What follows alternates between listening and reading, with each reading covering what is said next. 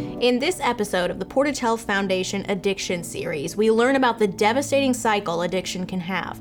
I'm Sarah Blakely, morning news co anchor at TV6, and your host for this series. Today, we'll hear again from Nikki Collins, Houghton Chief of Police John Donnelly, and Dr. Adam Frimadig from UP Health System. You know, I think about it now, it was like 13 years ago, and I mean, that was a while ago, but then I always say, you know, I'm here in recovery now, but the active addiction is hustling out there. It's working overtime. When we go to bed at night, addiction never sleeps. It continues around the clock. So we, I always say, when we're going to bed, we're losing time we're losing time um, on fighting against active addiction. When we go to a, a retail fraud, a shoplifter at Walmart, um, you know, 80 to 90 percent of the time, it's um, it is somebody that's struggling with addiction. We've had them going out with uh, over a thousand dollars worth of merchandise, which they actually have a list from other addicts that they're stealing to try to try to support their habits. When we talk about the idea of addiction being a disease, and we talked about that that the brain actually functions differently. So there's gen- in general there's two main areas of the brain that we worry about. There's a central area of the brain, hippocampal area and substance nigrans.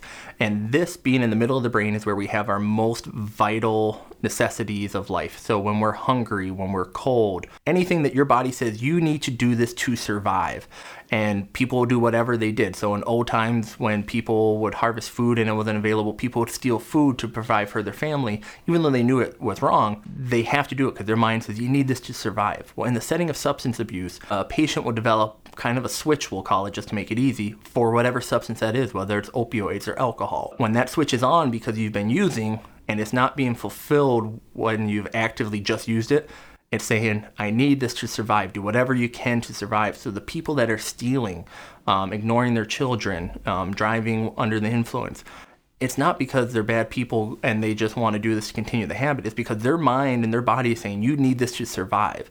And when that switch is on, it's a losing battle. Almost nobody can fight that. Um, and that's where we talk about getting an inpatient to get help. But the other area of the brain that's very important in this disease is the frontal temporal area of our brain, and that's where we have our rational and critical thinking. So that's the part that says, hey, do you remember when you spent a year in jail for that DUI and you got your license removed and you had $5,000 in fines and you're hung over every morning? That time was a really rough time. Let's not go back to that and don't start drinking.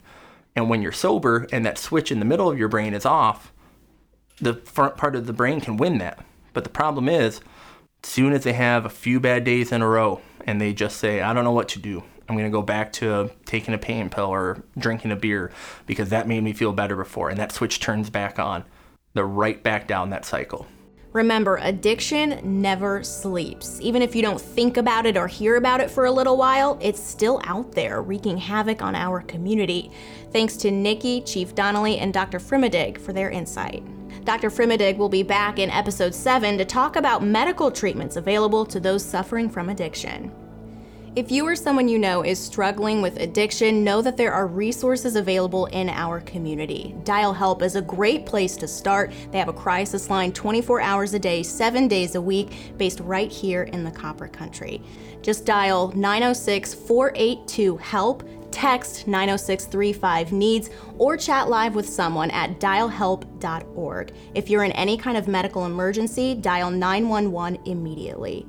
To learn more about the resources available in our community or to subscribe for email alerts for future episodes, just visit phfgive.org/addiction.